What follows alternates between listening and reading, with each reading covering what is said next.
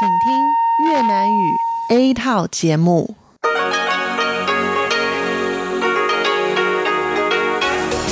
Đây là Đài Phát thanh Quốc tế Đài Loan RTI.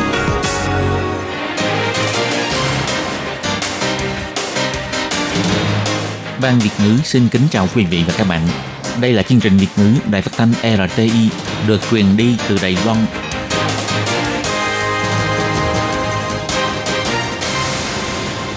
Tường Vi xin chào quý vị và các bạn. Chào mừng các bạn đến với chương trình phát thanh Việt ngữ Đài RTI.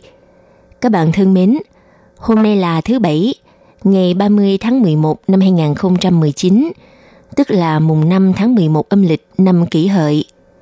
Chương trình Việt ngữ của Đài RTI hôm nay sẽ được mở đầu bằng bản tin thời sự Đài Loan. Tiếp theo là phần chuyên đề, sau đó là các chuyên mục Tiếng Hoa cho mỗi ngày, theo dòng thời sự và cuối cùng sẽ được khép lại bằng chuyên mục Thế hệ trẻ Đài Loan. Trước tiên xin mời các bạn cùng theo dõi nội dung tóm lược của bản tin thời sự Đài Loan. Bộ Giao thông Đài Loan sẽ kết nạp môn giáo dục an toàn giao thông vào đề cương giáo khoa, dự kiến năm 2022 bắt đầu thực thi.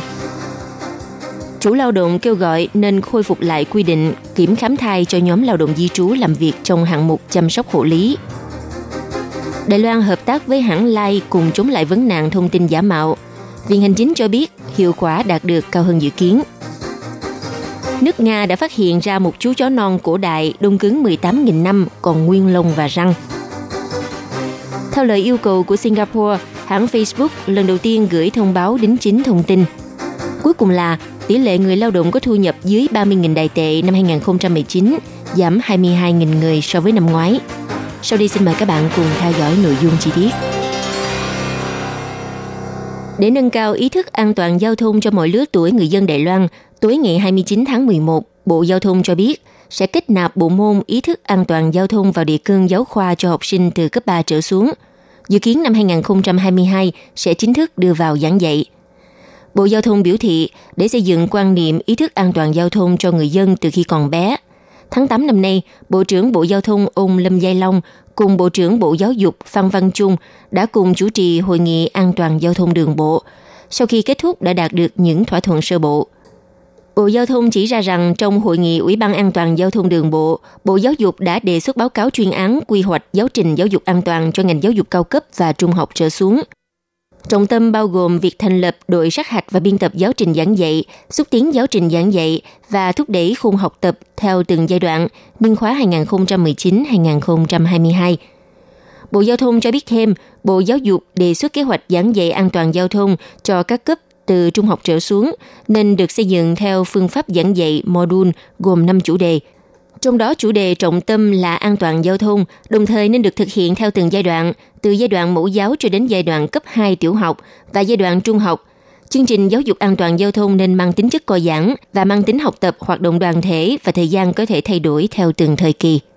Còn về nhóm giáo dục cao cấp đại học, Bộ Giao thông cho rằng nên thiết kế chương trình giáo dục mang tính phòng chống rủi ro an toàn giao thông trong sinh viên, đặc biệt đối với nhóm sinh viên năm nhất – nhóm sinh viên đi làm thêm hoặc phải tự điều khiển phương tiện giao thông đến trường. Ba nhóm này thuộc nhóm rủi ro an toàn giao thông cao, cần được tăng cường tuyên truyền giáo dục an toàn giao thông.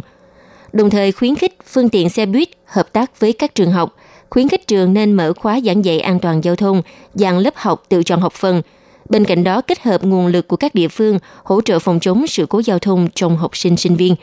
Bộ trưởng Bộ Giao thông ông Lâm Giai Long nhấn mạnh, kênh thông tin an toàn giao thông thuộc Bộ Giao thông sẽ tổng hợp tư liệu sự cố giao thông và tư liệu học sinh sinh viên gặp tai nạn giao thông, cung cấp thông tin các địa điểm thường xảy ra tai nạn xung quanh trường học và tư liệu phân tích tai nạn giao thông nhóm đối tượng sinh viên, đồng thời tiếp tục tăng cường mạng liên kết giao thông trí tuệ, tăng cường giảng dạy trải nghiệm, tìm hiểu góc hạn chế tầm nhìn khi điều khiển giao thông, những kiến thức cơ bản về an toàn giao thông cho đến những điểm cần lưu ý khi điều khiển phương tiện giao thông trên đường đi song song với các loại xe hàng hạng nặng, vân vân.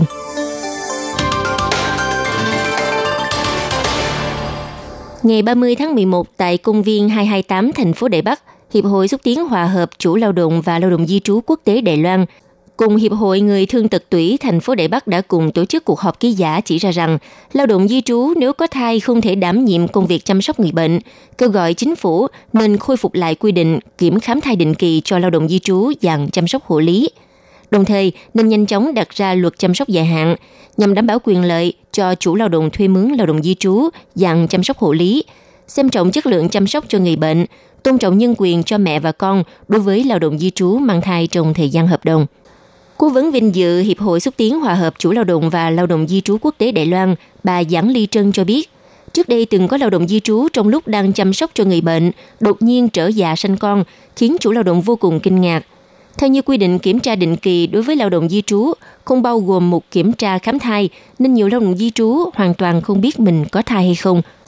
Bà Giảng Ly Trân cho biết, lao động di trú ngành sản xuất nếu có thai trong thời gian làm việc, chủ lao động có thể dùng phương thức điều phối công việc thích hợp cho người mang thai.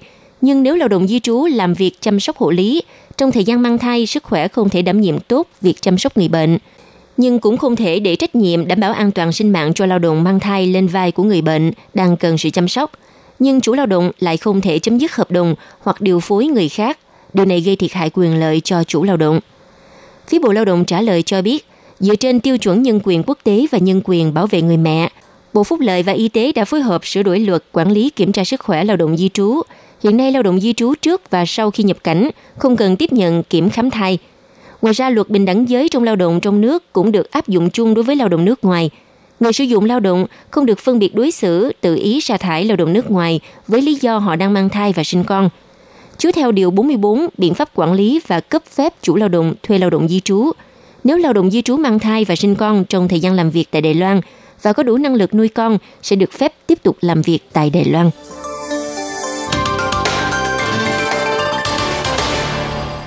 Nhằm đối phó với vấn nạn thông tin giả, tháng 7 vừa qua, Viện Hành Chính cùng phối hợp với kênh tin tức Live Today trên ứng dụng Live thiết lập một mục làm rõ sự thật trực tuyến.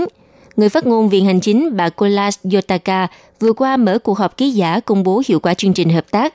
Bà cho biết một giải mã tin đồn thất thiệt theo nguyên tắc 222 trực tuyến kết nối với Live Today nhận được hơn 650.000 lượt theo dõi, hiệu quả đạt được cao hơn mức dự đoán. Vào ngày 30 tháng 11, người phát ngôn Viện Hành Chính bà Kolas Yotaka cho biết, một giải mã tin đồn thất thiệt trực tuyến trên Live Today nhận được hơn 650.000 lượt theo dõi. Nếu đem so sánh với những bài viết tin thời sự theo kiểu rập khuôn trên các trang web thuộc quyền quản lý của chính phủ, thì Live Today mang lại hiệu quả cao hơn rất nhiều so với dự kiến trước đó. Theo kết quả thống kê cho thấy, những thông tin thông qua sự kiểm duyệt của đoàn thể dân sự, mỗi bài viết nhận được 3.700 lượt xem, nhưng những bài viết đính chính thông tin do chính phủ công bố trên danh mục giải mã tin đồn thất thiệt, mỗi bài nhận được khoảng 16.000 lượt xem. Điều này cho thấy người dân thích xem những thông tin đính chính hoặc xác thực thông tin của chính phủ. Bà Collage khuyến khích các bộ ngành cùng nỗ lực trong công tác chống lại tin giả, đồng thời yêu cầu các bài viết nên được thể hiện dưới ngòi bút đơn giản dễ hiểu để người dân hiểu rõ rành mạch về nội dung.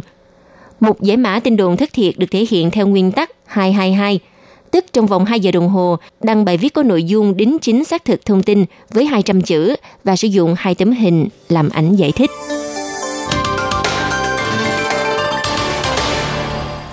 Vừa qua, nước Nga vừa phát hiện một xác ướp chó non cổ đại với thi thể hoàn toàn nguyên vẹn, có mũi, có lông và cả hàm răng còn nguyên. Đội ngũ nghiên cứu Viện Sinh thái học ứng dụng thuộc Đại học Liên bang Northeastern Thụy Điển giám định xác nhận con vật đã đông cứng từ 18.000 năm trước, nhưng vẫn chưa thể xác định con vật là chó nuôi kỹ băng hà hay là chó sói hay loài chuyển tiếp. Trong một vụ động đất đóng băng gần sông Indigica vào mùa hè năm 2018, nhóm nghiên cứu Viện Sinh thái học ứng dụng thuộc Đại học Liên bang Northeastern đã tìm thấy con chó 2 tháng tuổi này ở địa điểm tầng đất đóng băng vĩnh cửu thuộc Siberia, phía đông bắc thành phố Yakutsk. Nhóm nghiên cứu trên đã lấy mẫu vật từ con chó cổ đại gửi tới Trung tâm Di truyền Nguyên thủy Thụy Điển CBG. Trung tâm này xác nhận con vật có niên đại 18.000 năm. Nhóm nghiên cứu thuộc trung tâm CPG đã sắp trình tự bộ gen của con vật Tuy nhiên hiện vẫn chưa có câu trả lời chính xác là chó sói hay chó nhà có khả năng là loài tổ tiên chung, hiện cần thêm thời gian phân tích. Theo hãng thông tấn Reuters, hãng Facebook theo lời yêu cầu từ chính phủ Singapore, ngày 30 tháng 11, lần đầu tiên đính chính nội dung bài đăng tải của người sử dụng. Sau khi luật chống thông tin giả mạo ở Singapore vừa có hiệu lực hồi tháng trước, 29 tháng 11, nhà chức trách Singapore đã yêu cầu trang mạng xã hội Facebook phải đính chính một bài báo đăng tải trên trang tin không chính thống. Bài viết được chia sẻ trên Facebook vì cho rằng nội dung bài báo đã có những cáo buộc trắng trợn và sai lệch về vấn đề bầu cử ở Singapore. Động thái này cho thấy Singapore đang tăng cường áp dụng luật chống thông tin giả mạo mới có hiệu lực tại quốc gia này. Vào ngày 28 tháng 11, chính phủ Singapore đã yêu cầu quản trị viên Alex Tan của trang mạng State Times Review phải gắn kèm nội dung đính chính bên cạnh một bài đăng vào ngày 23 tháng 11 có nội dung bình luận về các cuộc bầu cử tại Singapore. Nhưng quản trị viên đã từ chối yêu cầu và cho rằng mình là một công dân Australia nên không cần tuân thủ theo yêu cầu của chính phủ Singapore. Sau đó, Singapore đã gửi yêu cầu tới hãng Facebook gắn thông báo đính chính vào bài đăng này kèm theo một đường link dẫn tới trang thông tin chính thức của chính phủ Singapore – theo yêu cầu gửi tới Facebook, giới chức Singapore nêu rõ bài báo của Alex Tan có nội dung sai lệch sự thật và có những cáo buộc trắng trợn về dàn xếp bầu cử ở Singapore. Yêu cầu trên được đưa ra dựa trên luật mới có hiệu lực hồi tháng trước, cho phép chính phủ Singapore yêu cầu các nền tảng trực tuyến gắn cảnh báo đối với những bài đăng bị cho là thông tin giả mạo.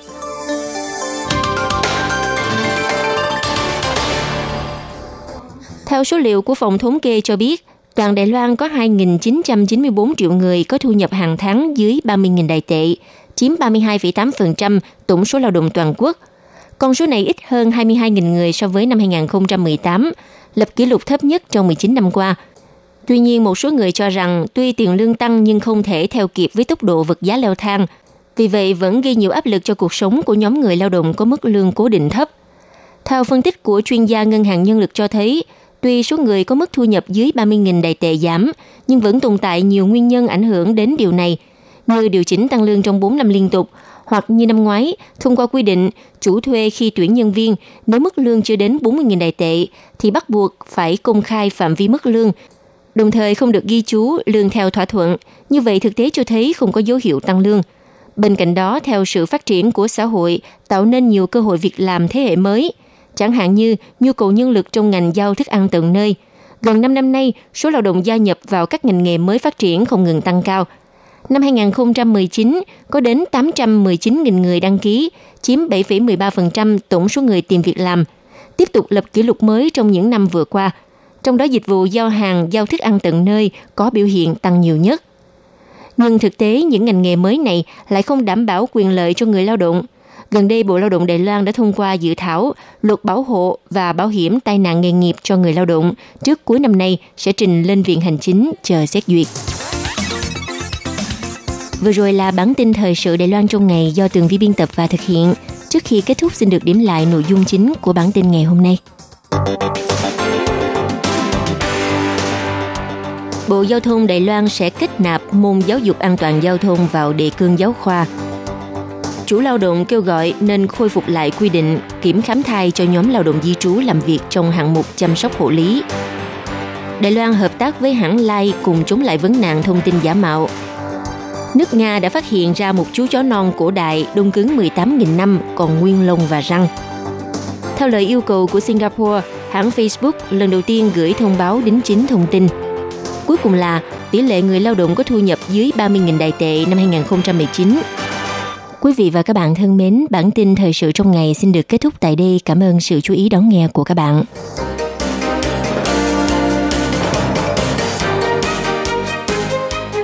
Xin chào quý vị và các bạn thính giả thân mến. Chương trình phát thanh tiếng Việt của Đài Phát thanh Quốc tế Đài Loan RTI được truyền thanh 3 buổi tại Việt Nam, mỗi buổi phát 1 tiếng đồng hồ buổi phát chính vào lúc 6 giờ đến 7 giờ tối hàng ngày giờ Việt Nam qua tần số SW 9425 kHz với sóng dài 31 m.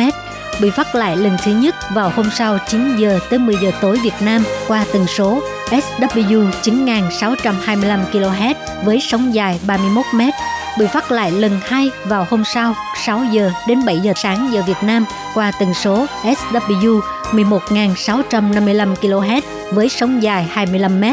Ngoài ra, tại Giang Nghĩa, Vân Lâm và Đài Nam có thể đón nghe chương trình phát thanh tiếng Việt qua tần số AM 1422 kHz vào lúc 7 giờ tới 8 giờ tối mỗi thứ ba hàng tuần và đón nghe chương trình giờ phát lại vào lúc 10 giờ tới 11 giờ sáng giờ Đài Loan qua tần số AM 1422 kHz.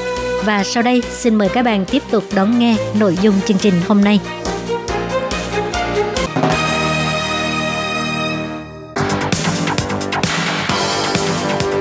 Đây là đài phát thanh quốc tế Đài Loan RTI, truyền thanh từ Đài Loan. Mời các bạn theo dõi bài chuyên đề hôm nay.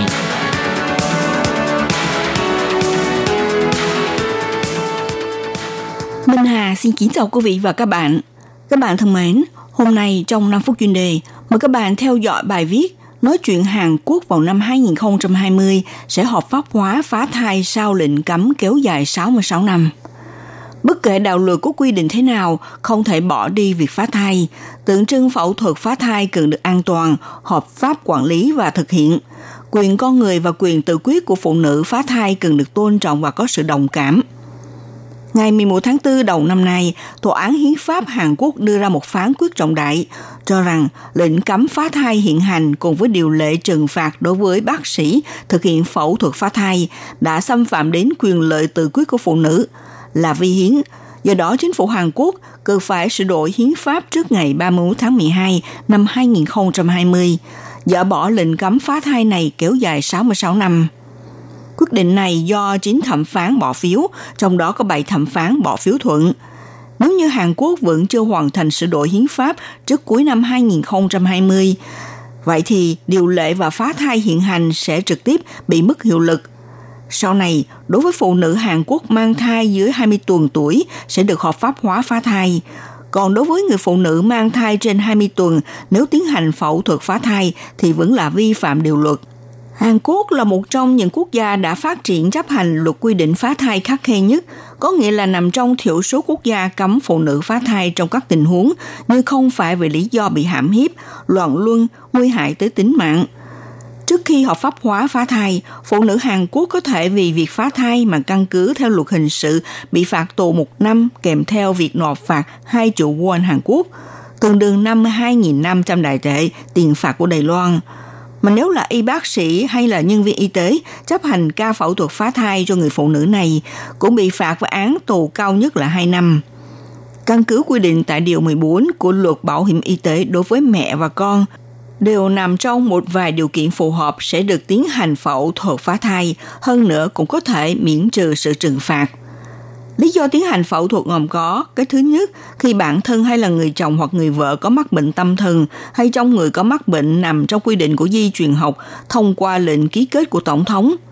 Thứ hai, bản thân hay là phối ngẫu có mắc bệnh truyền nhiễm theo quy định của lệnh tổng thống. Thứ ba, vì lý do bị hãm hiếp dẫn đến mang thai. Thứ tư, mang thai trong dòng tộc có chung máu mủ nhưng không có quan hệ hôn nhân.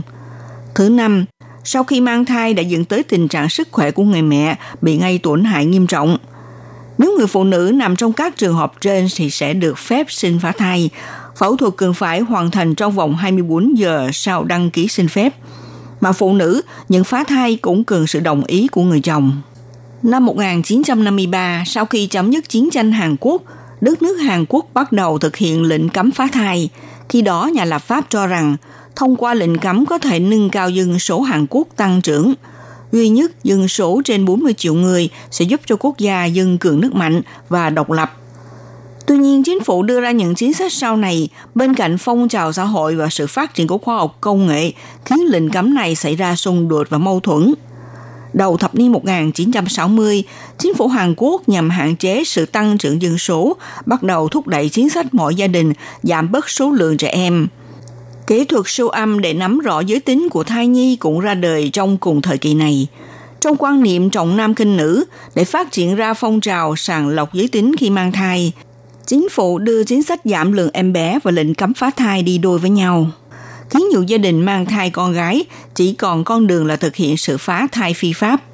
Chi phí phá thai ở Hàn Quốc rất cao. Năm 2014, từng xuất hiện những người làm trung gian môi giới đưa phụ nữ Hàn Quốc đi sang Trung Quốc để làm phẫu thuật phá thai. Loại quảng cáo này hầu như đầy rẫy trên mạng. Do đó khiến cho làn sóng đòi phá thai hợp pháp hóa cũng ngày một tăng lên. đa số là các bạn trẻ ủng hộ việc hợp pháp hóa phá thai. Ngày 11 tháng 4 năm nay, Tòa án Hiến pháp mới chính thức đưa ra phán quyết cho rằng quy định phá thai này thực sự là vi hiến. Thưa quý vị và các bạn, bài chuyên đề hôm nay đến đây cũng xin được tạm dừng. Minh Hà xin kính chào tạm các bạn và hẹn gặp lại các bạn vào buổi phát kỳ sau.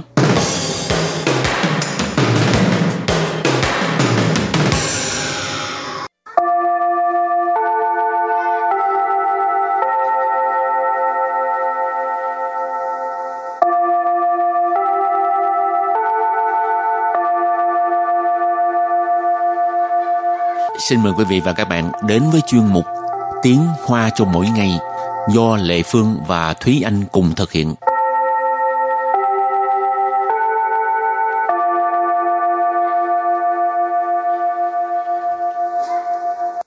Thúy Anh và Lệ Phương xin kính chào quý vị và các bạn. Chào mừng các bạn đến với chuyên mục Tiếng Hoa cho mọi ngày ngày hôm nay. Thúy Anh có thích chơi cái uh, xích đu không? Ngồi xích đu á. Một trong những cái thú vui lớn nhất của em đó là có thể được chơi xích đu và chơi cầu tuột. Hồi nhỏ hả? Ừ, bây giờ vẫn thích. Ừ, rồi bây giờ ra công viên dành tụi con nít hả? Thì mình cũng có thể giả bộ là con nít mà. có cần nhường cho những trẻ em không vậy?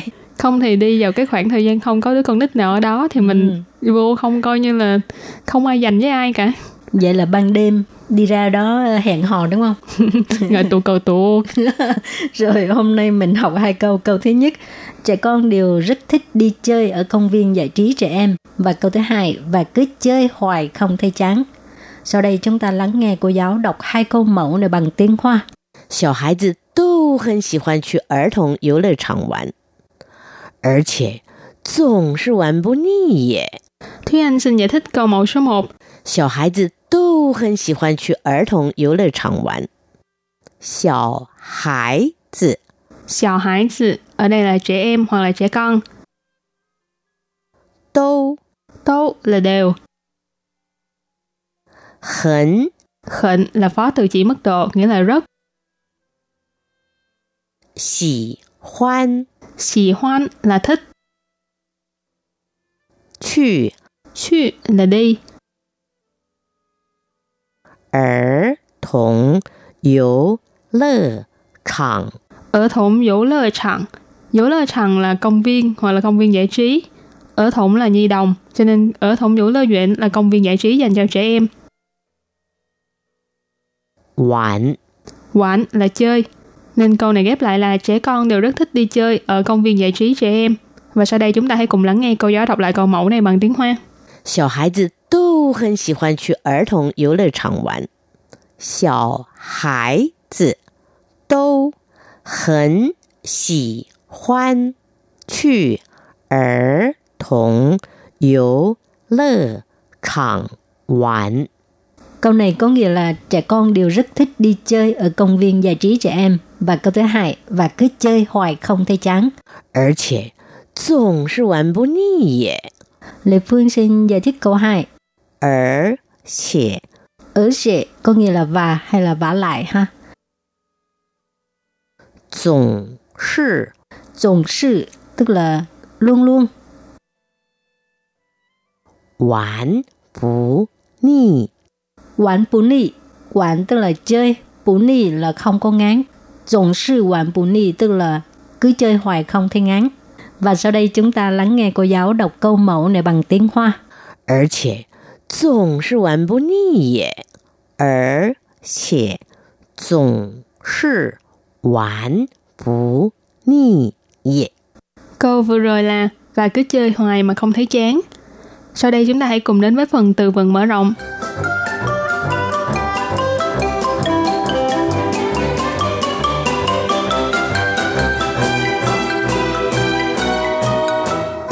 溜滑梯，溜滑 thi liêu hỏa thi nghĩa là chơi cầu trượt. Liêu là ý chỉ là cái động tác là trượt xuống. Hỏa thi hỏa là trơn trượt. Hỏa thi là cầu trượt hoặc là cầu tuột. Chiêu chen Chiêu chen Chiêu chen có nghĩa là cái xích đu. Chiêu chiêu bản Chiêu chiêu bản Chiêu chiêu bản là ván bập bên. 攀爬架，攀爬架， Pan phá dạ tức là cái không leo trèo ha. Và sau đây chúng ta hãy cùng đặt câu cho các từ vựng mở rộng. Từ đầu tiên là liêu hỏa thi, nghĩa là chơi cầu trượt. Và từ thứ hai là chiêu chiên, nghĩa là xích đu. Liêu hỏa thi, tăng chiêu chiên, là 我小时候最爱玩的游戏。溜滑梯、 荡秋千是我小时候最爱玩的游戏。Câu này có nghĩa là chơi cầu trượt và xích đu là trò chơi mà tôi thích chơi nhất khi còn nhỏ. Liêu hỏa thi, nãy mình có nói là chơi cầu trượt. Chô chen thì là xích đu. Tăng là động từ dùng để chỉ hành động khi mà mình ngồi trên xích đu và dao động trước sau. Gọi là tăng chô chen là ở đây mình dịch là chơi xích đu. Xiao sử hậu là khi còn nhỏ, cho nên của xiao sử hậu là khi tôi còn nhỏ. Duy ai quản có nghĩa là thích chơi nhất. Dỗ xi là trò chơi. Rồi tiếp tục đặt câu cho từ trao trao bạn, tức là ván bập bên. 每次下课，妈妈都会带我去公园玩跷跷板。每次下课，妈妈都会带我去公园玩跷跷板。Câu này có nghĩa là mỗi lần tan trường, mẹ đều dẫn con đi công viên chơi ván bập bên.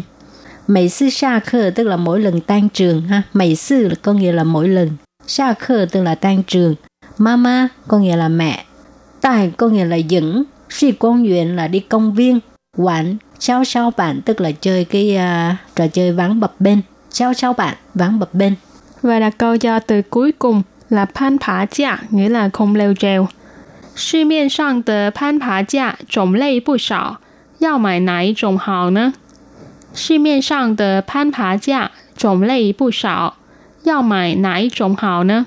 Câu này có nghĩa là trên thị trường có không ít các loại khung leo trèo, nên mua loại nào thì tốt hơn. Suy miên sang nghĩa là trên thị trường, pan phá架là khung leo trèo, trồng lây là chủng loại, ở đây mình dịch là loại hình hoặc là các loại. Bu sạo là không ít, Yao là phải hoặc là cần hoặc là nên. Mại là mua. Nải trộn. Ở đây là từ nghi vấn là cái nào. Do mại nải trộn hào nơ. Ý là hỏi nên mua loại nào thì tốt hơn. Hảo và trước khi chấm dứt bài học hôm nay xin mời các bạn ôn tập lại hai câu mẫu.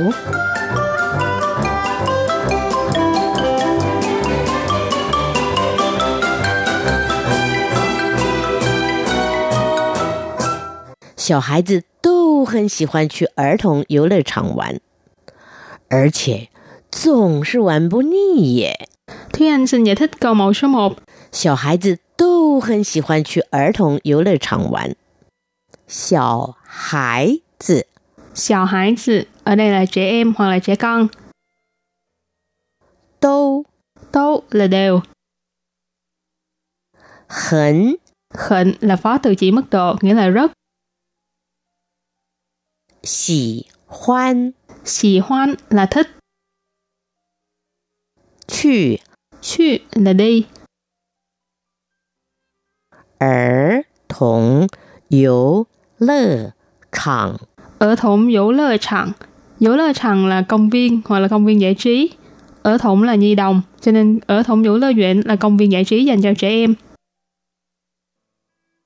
玩 Quán là chơi. Nên câu này ghép lại là trẻ con đều rất thích đi chơi ở công viên giải trí trẻ em. Và sau đây chúng ta hãy cùng lắng nghe cô giáo đọc lại câu mẫu này bằng tiếng Hoa. 小孩子都很喜欢去儿童游乐场玩。小孩子都很喜欢去儿童游乐场玩。 Câu này có nghĩa là trẻ con đều rất thích đi chơi ở công viên giải trí trẻ em. Và câu thứ hai, và cứ chơi hoài không thấy chán. 而且 总是玩不腻耶。 Lê Phương xin giải thích câu 2. 而且 Ở sẽ có nghĩa là và hay là vả lại ha. 总是 Tổng sự tức là luôn luôn. 玩不腻。 Quán bún nị. Quán tức là chơi. Bún nị là không có ngán. Tổng sự quán bún nị tức là cứ chơi hoài không thấy ngán. Và sau đây chúng ta lắng nghe cô giáo đọc câu mẫu này bằng tiếng Hoa. 而且总是玩不腻耶，而且总是玩 不腻也。 Câu vừa rồi là và cứ chơi hoài mà không thấy chán. Vừa rồi cũng đã khép lại chuyên mục tiếng Hoa cho mỗi ngày ngày hôm nay. Cảm ơn sự chú ý lắng nghe của quý vị và các bạn. Bye bye. Bye bye.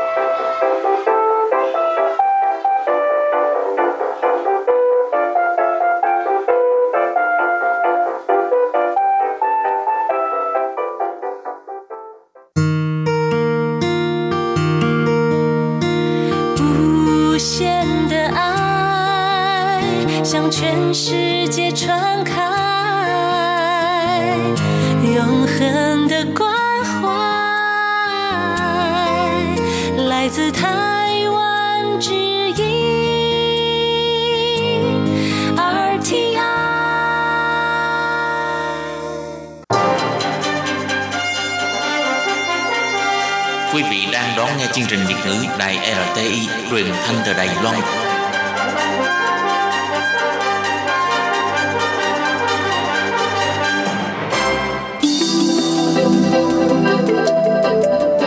Mừng quý vị đến với chuyên mục Theo dòng thời sự do Minh Hà thực hiện. Chuyên mục này sẽ giới thiệu những đề tài thú vị cùng những dòng thời sự và sự kiện nổi bật đang diễn ra tại Đài Loan.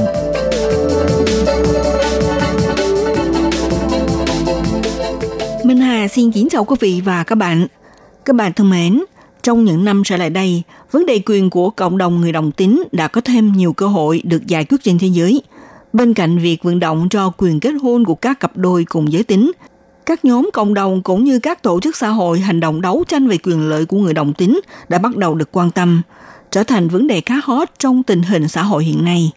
Trước đây từng có một nữ học sinh lớp 10 trường trung học phổ thông ở thành phố Hồ Chí Minh chọn đề tài về người đồng tính, kêu gọi mọi người không kỳ thị mà đối xử bình thường với người đồng tính. Cộng đồng người đồng giới LGBT không còn xa lạ với chúng ta hiện nay. Tuy nhiên không phải ở đâu những người này cũng được xã hội chấp nhận. Trên thế giới có gần 200 quốc gia nhưng đến nay mới có hơn 25 quốc gia cho phép kết hôn đồng giới. Trong đó kể cả Đài Loan, mà thực tế thì có nhiều người ở các nước khác thì không may mắn như những người cùng giới đang sinh sống ở các quốc gia đều được thừa nhận mối quan hệ đồng tính của họ, không được hưởng quyền bình đẳng, thậm chí bị phân biệt đối xử nặng nề. Xã hội vẫn còn nhiều định kiến đối với cộng đồng người đồng giới, cho nên khiến họ phải đối diện rất nhiều khó khăn từ nhiều phía, bao gồm cả từ gia đình, nơi làm việc, trên truyền thông, họ cũng gặp khó khăn trong lĩnh vực y tế, giáo dục vân vân. Trong chuyên mục theo dòng thời sự hôm nay, Minh Hà sẽ giới thiệu đến các bạn cô gái đến từ nước Cộng hòa Uganda. Cô Juliet chia sẻ câu chuyện kỳ thị phân biệt đối xử người đồng tính ở quê hương và những cảm nghĩ của cô đối với đất nước Đài Loan đã ủng hộ cho hôn nhân đồng tính, khiến cô vô cùng hâm mộ. Sau đây mời các bạn cùng theo dõi bài tâm sự của cô Juliet nhé.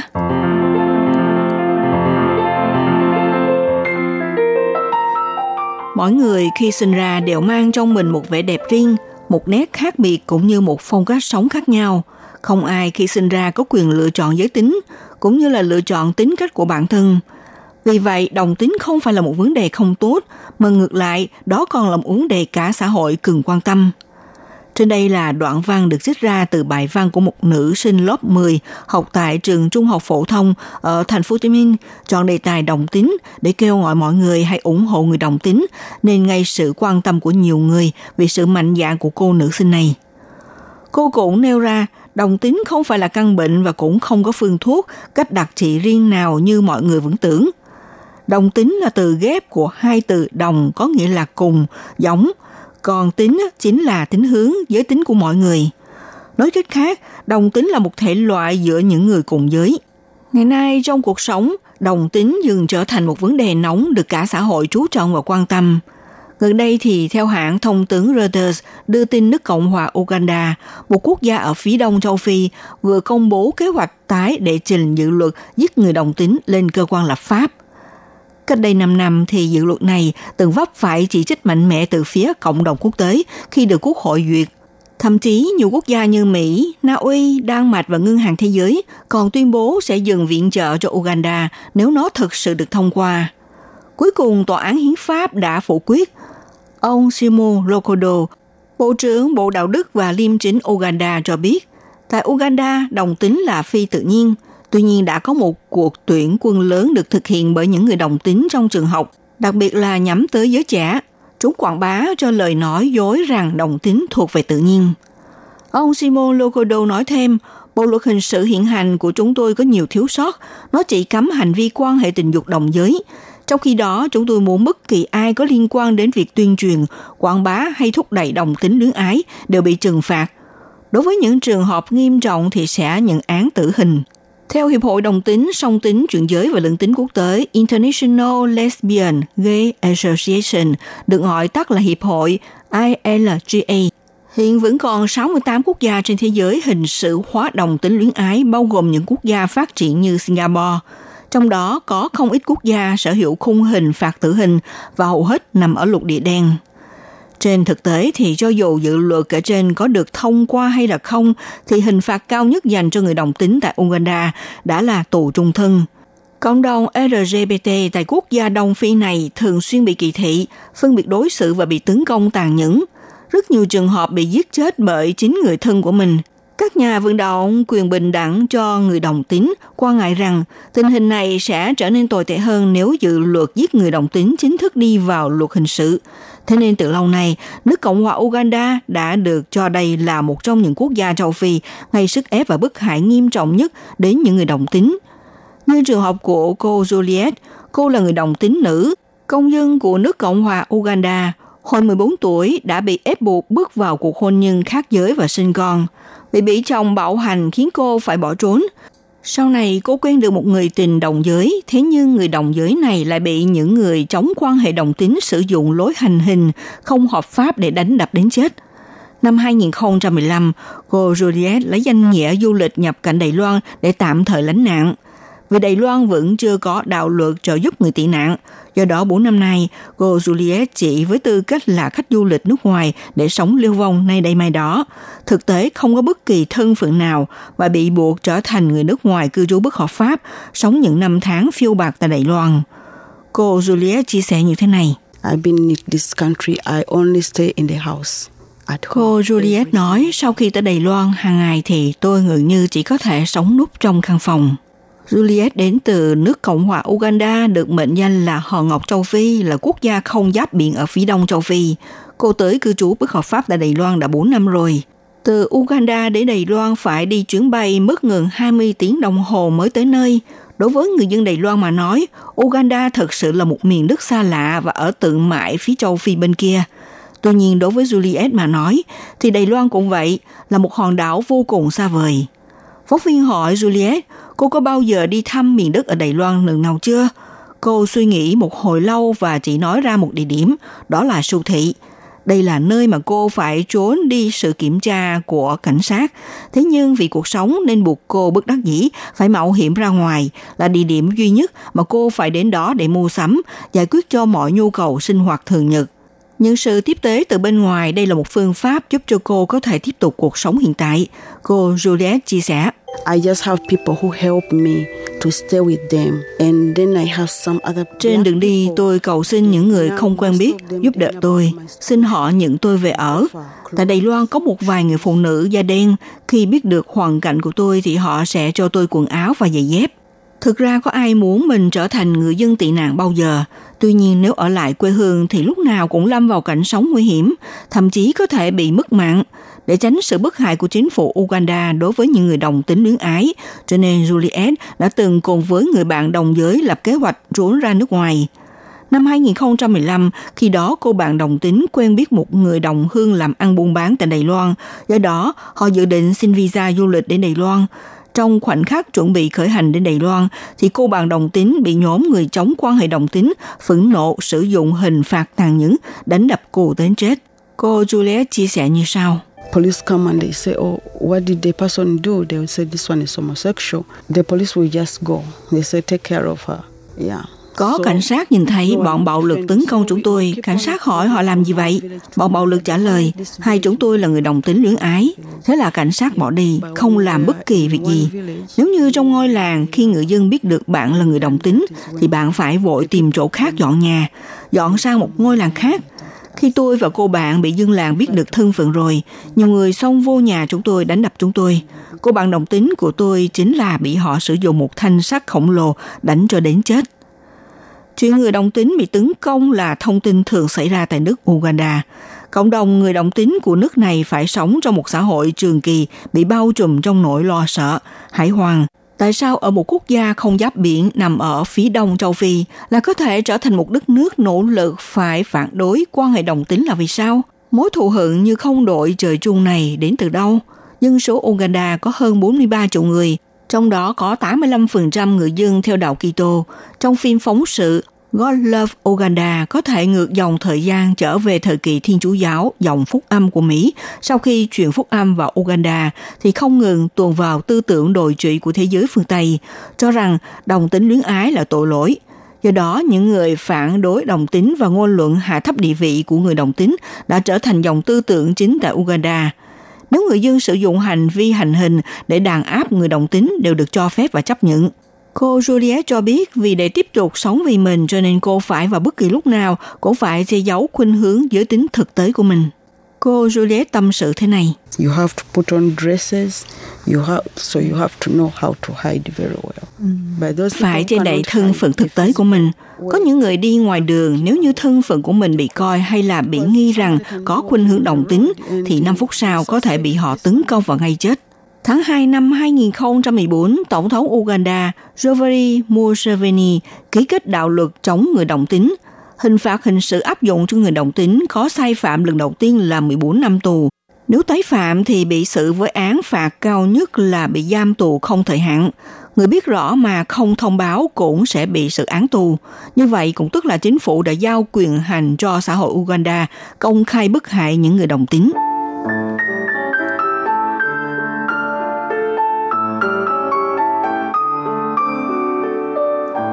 10 năm nay, chính phủ Uganda tuyên bố khung hình phạt cao nhất dành cho tội đồng tính luyến ái được nâng lên thành tử hình và áp dụng luôn cho bất kỳ ai góp phần tuyên truyền hoặc ủng hộ cộng đồng LGBT.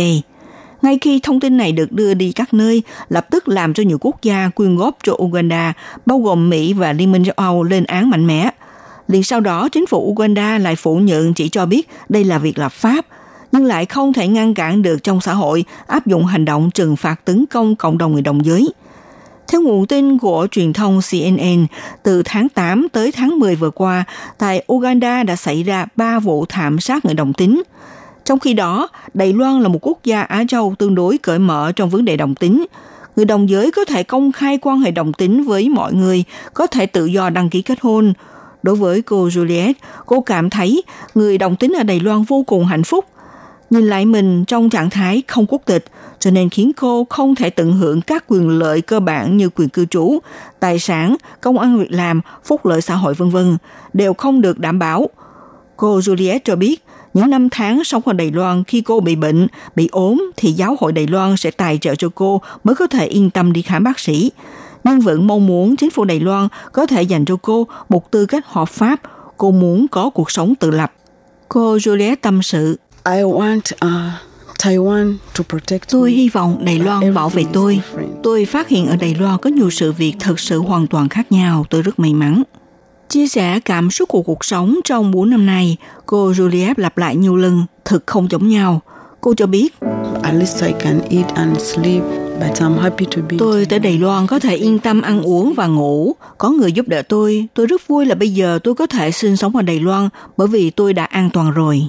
Năm 2019, Đài Loan trở thành quốc gia đầu tiên ở châu Á hợp pháp hóa hôn nhân đồng giới. Cuộc diễu hành đồng tính lần thứ 17 đã diễn ra vào ngày 26 tháng 10.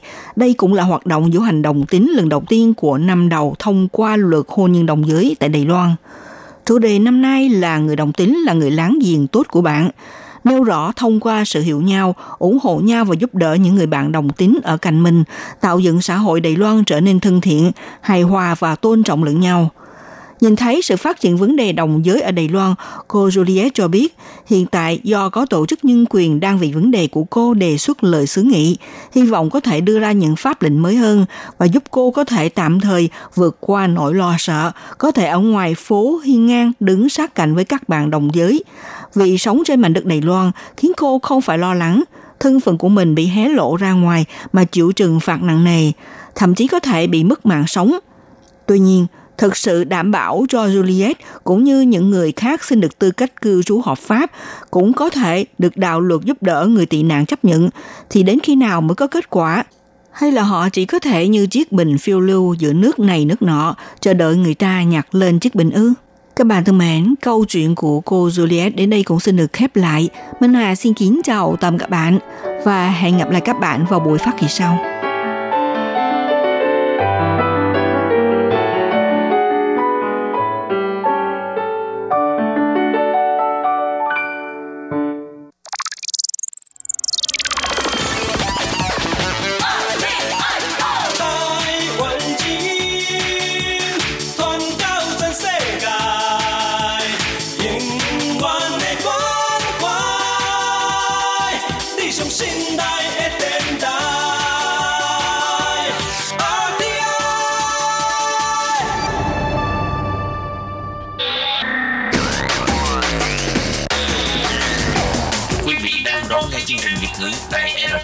truyền thanh từ Đài Loan.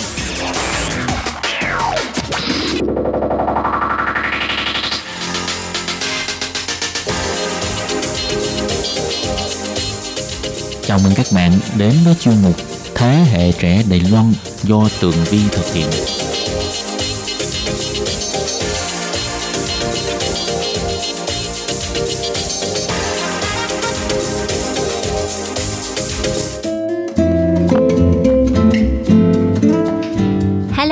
Xin chào quý vị và các bạn. Chào mừng các bạn trở lại với chuyên mục Thế hệ trẻ Đài Loan.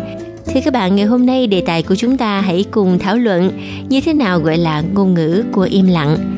Như chúng ta biết rằng, văn hóa được sử dụng nhằm để định hình và duy trì bản sắc của một dân tộc cũng như là phản ánh sự khác biệt giữa các cá nhân, các quốc gia với nhau và ngôn ngữ chính là một phương tiện thiết yếu để mà thể hiện những giá trị văn hóa đó Tuy nhiên, ít ai biết được rằng có một thứ ngôn ngữ có khả năng biểu đạt nhiều ý nghĩa hơn các loại ngôn ngữ còn lại. Đó là loại ngôn ngữ không lời. Và ngày hôm nay thì chúng ta hãy cùng đi tìm hiểu thế nào gọi là ngôn ngữ của im lặng.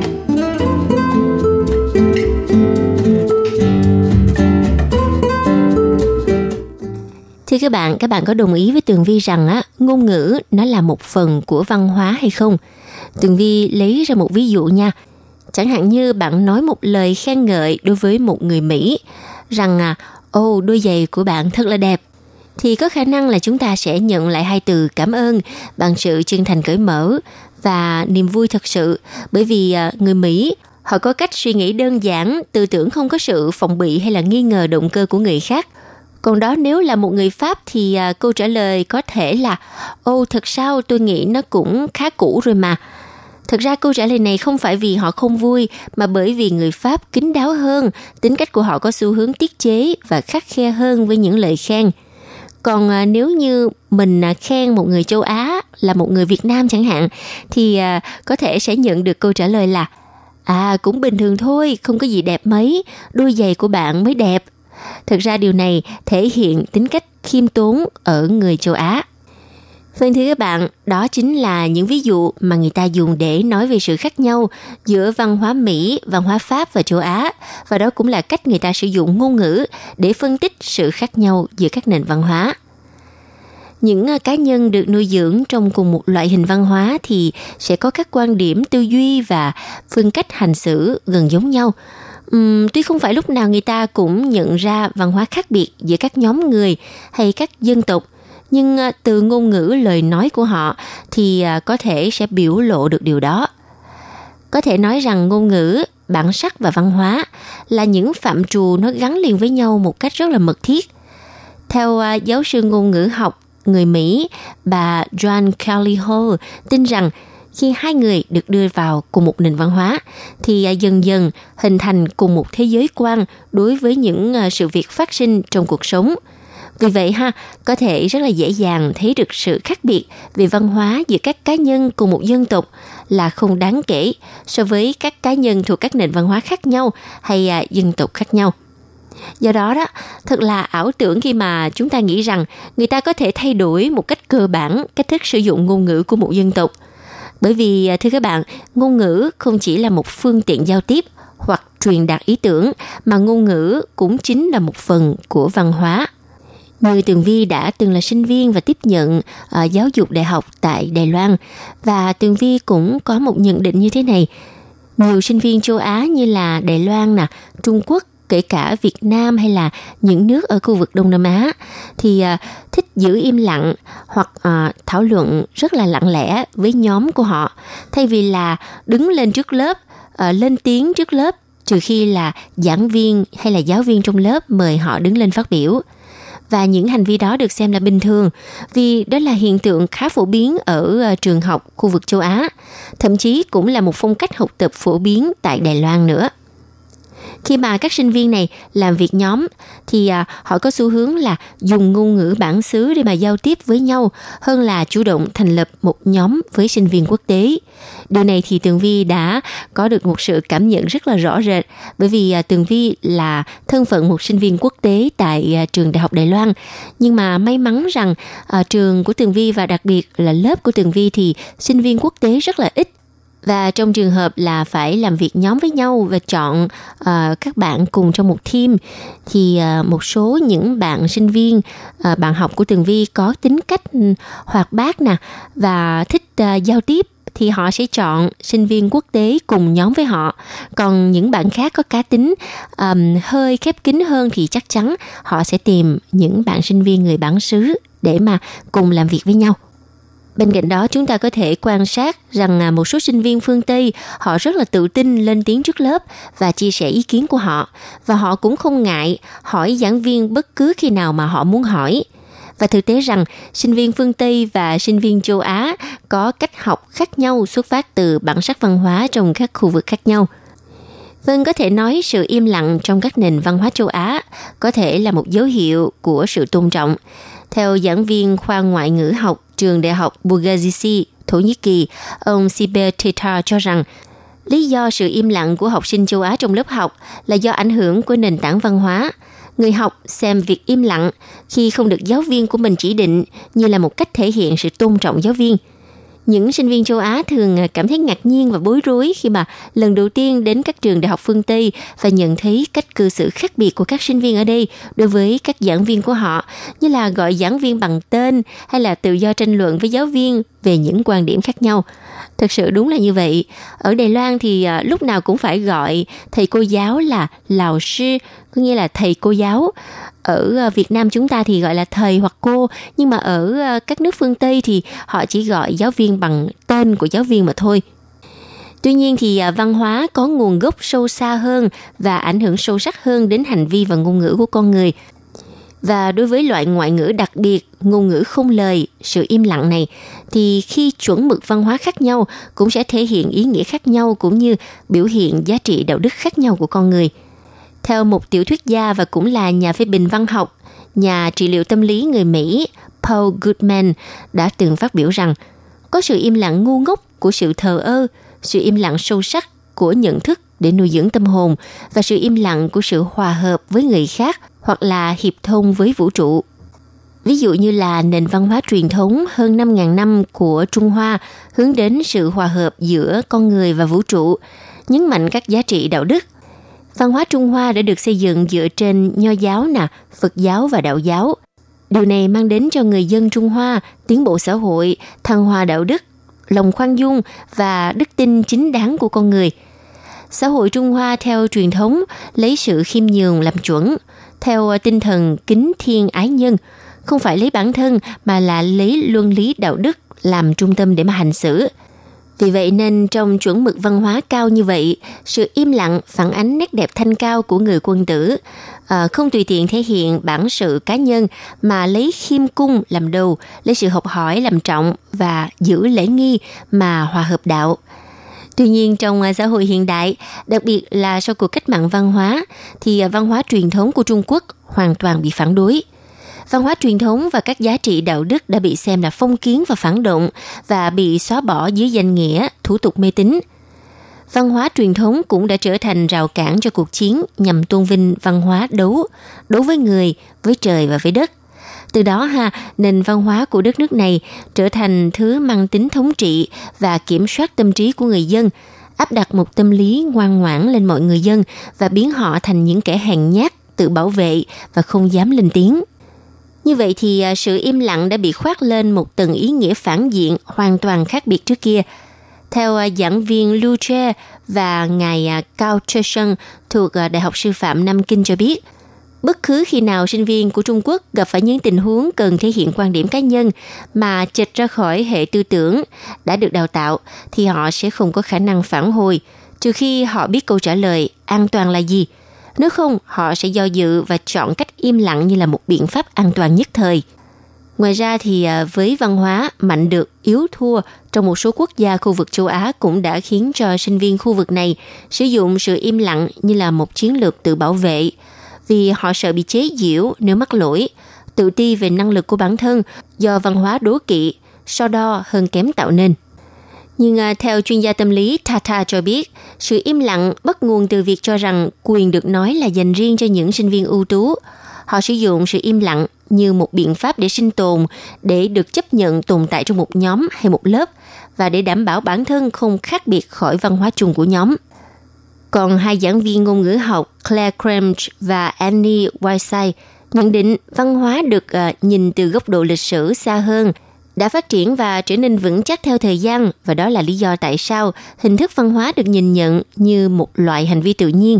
Do đó nếu con người đi chệch khỏi văn hóa chính thống thì họ cũng khó cảm nhận được văn hóa của họ đang tụt dốc vì à, nó đã thành điều rất tự nhiên và mọi người trong cộng đồng của họ đều cùng chung một nhận thức, hành vi, chuẩn mực văn hóa như thế. Và bây giờ chúng ta khoan hẳn à, đưa ra những bình luận về à, văn hóa im lặng. Nhưng theo Tường Vi, nếu chúng ta im lặng trước tuổi ác và bất công là một hồi chuông báo động cho sự suy đồi về đạo đức và văn hóa phải không nào? Như à, trong sách Sáng Thế đã kể chuyện ngài Joseph bị các anh mình bán làm nô lệ cho lòng đố kỵ thì có một người anh là Robert đã do dự không tham gia việc đó. Nhưng thay vì sửa chữa lỗi lầm, Robert đã tìm cách che đậy cảm giác tội lỗi của mình bằng cách đồng ý với các anh em nói dối cha mình về sự mất tích của Joseph. Nhưng anh ta biết sự im lặng và không hành động của mình khiến cho anh ta cũng có tội như những người anh em độc ác khác và điều đó đã dày vào anh trong suốt những năm về sau. Và câu chuyện này Tường Vi cho rằng sự im lặng và không hành động đã nói lên sự thiếu quyết đoán của người Anh Rubel và họ đã chịu thua vì không dám đứng lên, không dám lên tiếng nói ra những kẻ độc ác để cái xấu xa được phép lan tràn. Như theo lời của nhà nhân quyền nổi tiếng ông Martin Luther King, người luôn cố gắng không mệt mỏi cho nặng phân biệt chủng tộc, đã nói rằng tất cả những thứ cần thiết để cái ác chiếm ưu thế chính là những người tốt không làm gì cả – Ngày chúng ta nhìn thấy sự thật và không lên tiếng là ngày chúng ta bắt đầu chết. Vâng thưa các bạn, sau bài phân tích về văn hóa im lặng thì các bạn có đồng tình với những gì mà Tường Vi đã nói trong chuyên mục hay không? Thực ra thì cái gì cũng có hai mặt. Nếu như à, là một người lúc nào cũng nói ra những ý kiến của mình mà không suy nghĩ đúng đắn thì cũng là à, một cái điều không hay còn đối với những ai mà có rất là nhiều những điều hay, tại sao chúng ta không nói ra để chia sẻ với mọi người?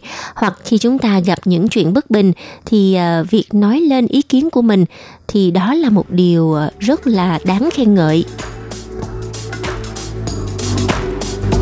Và Tường Vi cũng hy vọng thông qua chuyên mục ngày hôm nay thì à, các bạn trẻ nếu mà nghe chuyên mục này hãy cùng suy ngẫm văn hóa im lặng liệu có thích hợp trong thời hiện đại hay không. Chúng ta hãy cùng à, giữ những ưu điểm của nó và bước đi những à, nhược điểm của nó để văn hóa im lặng vừa có thể thể hiện sự khiêm tốn. Nhưng khi cần thiết thì chúng ta hãy cùng lên tiếng để nói lên những suy nghĩ tư tưởng của mình. Và như tường vi đã phân tích ở phần đầu chuyên mục một thứ ngôn ngữ nó có khả năng biểu đạt nhiều ý nghĩa hơn các loại ngôn ngữ còn lại. Đó là ngôn ngữ không lời, ngôn ngữ của sự im lặng. Và thay vào đó là hành động. Điều này chúng ta cũng có thể liên tưởng đến cách giao lưu tình cảm, gia đình hay là tình yêu trai gái. Nhiều khi có những người lúc nào cũng nói ra tất cả những suy nghĩ của mình, hoặc là nói rất nhiều nhưng mà không bao giờ làm được gì cả. Thì điều này tường vi nghĩ rằng là một điều khá là thú vị để chúng ta cùng suy ngẫm. Thế nào gọi là văn hóa im lặng nha các bạn? Và ngày hôm nay, chuyên mục của chúng ta xin tạm dừng tại đây. Tường vi vô cùng cảm ơn sự chú ý đón nghe của các bạn. Và chúc cho các bạn có một ngày cuối tuần thật vui bên bạn bè gia đình. Một lần nữa xin cảm ơn và hẹn gặp lại các bạn. Bye bye.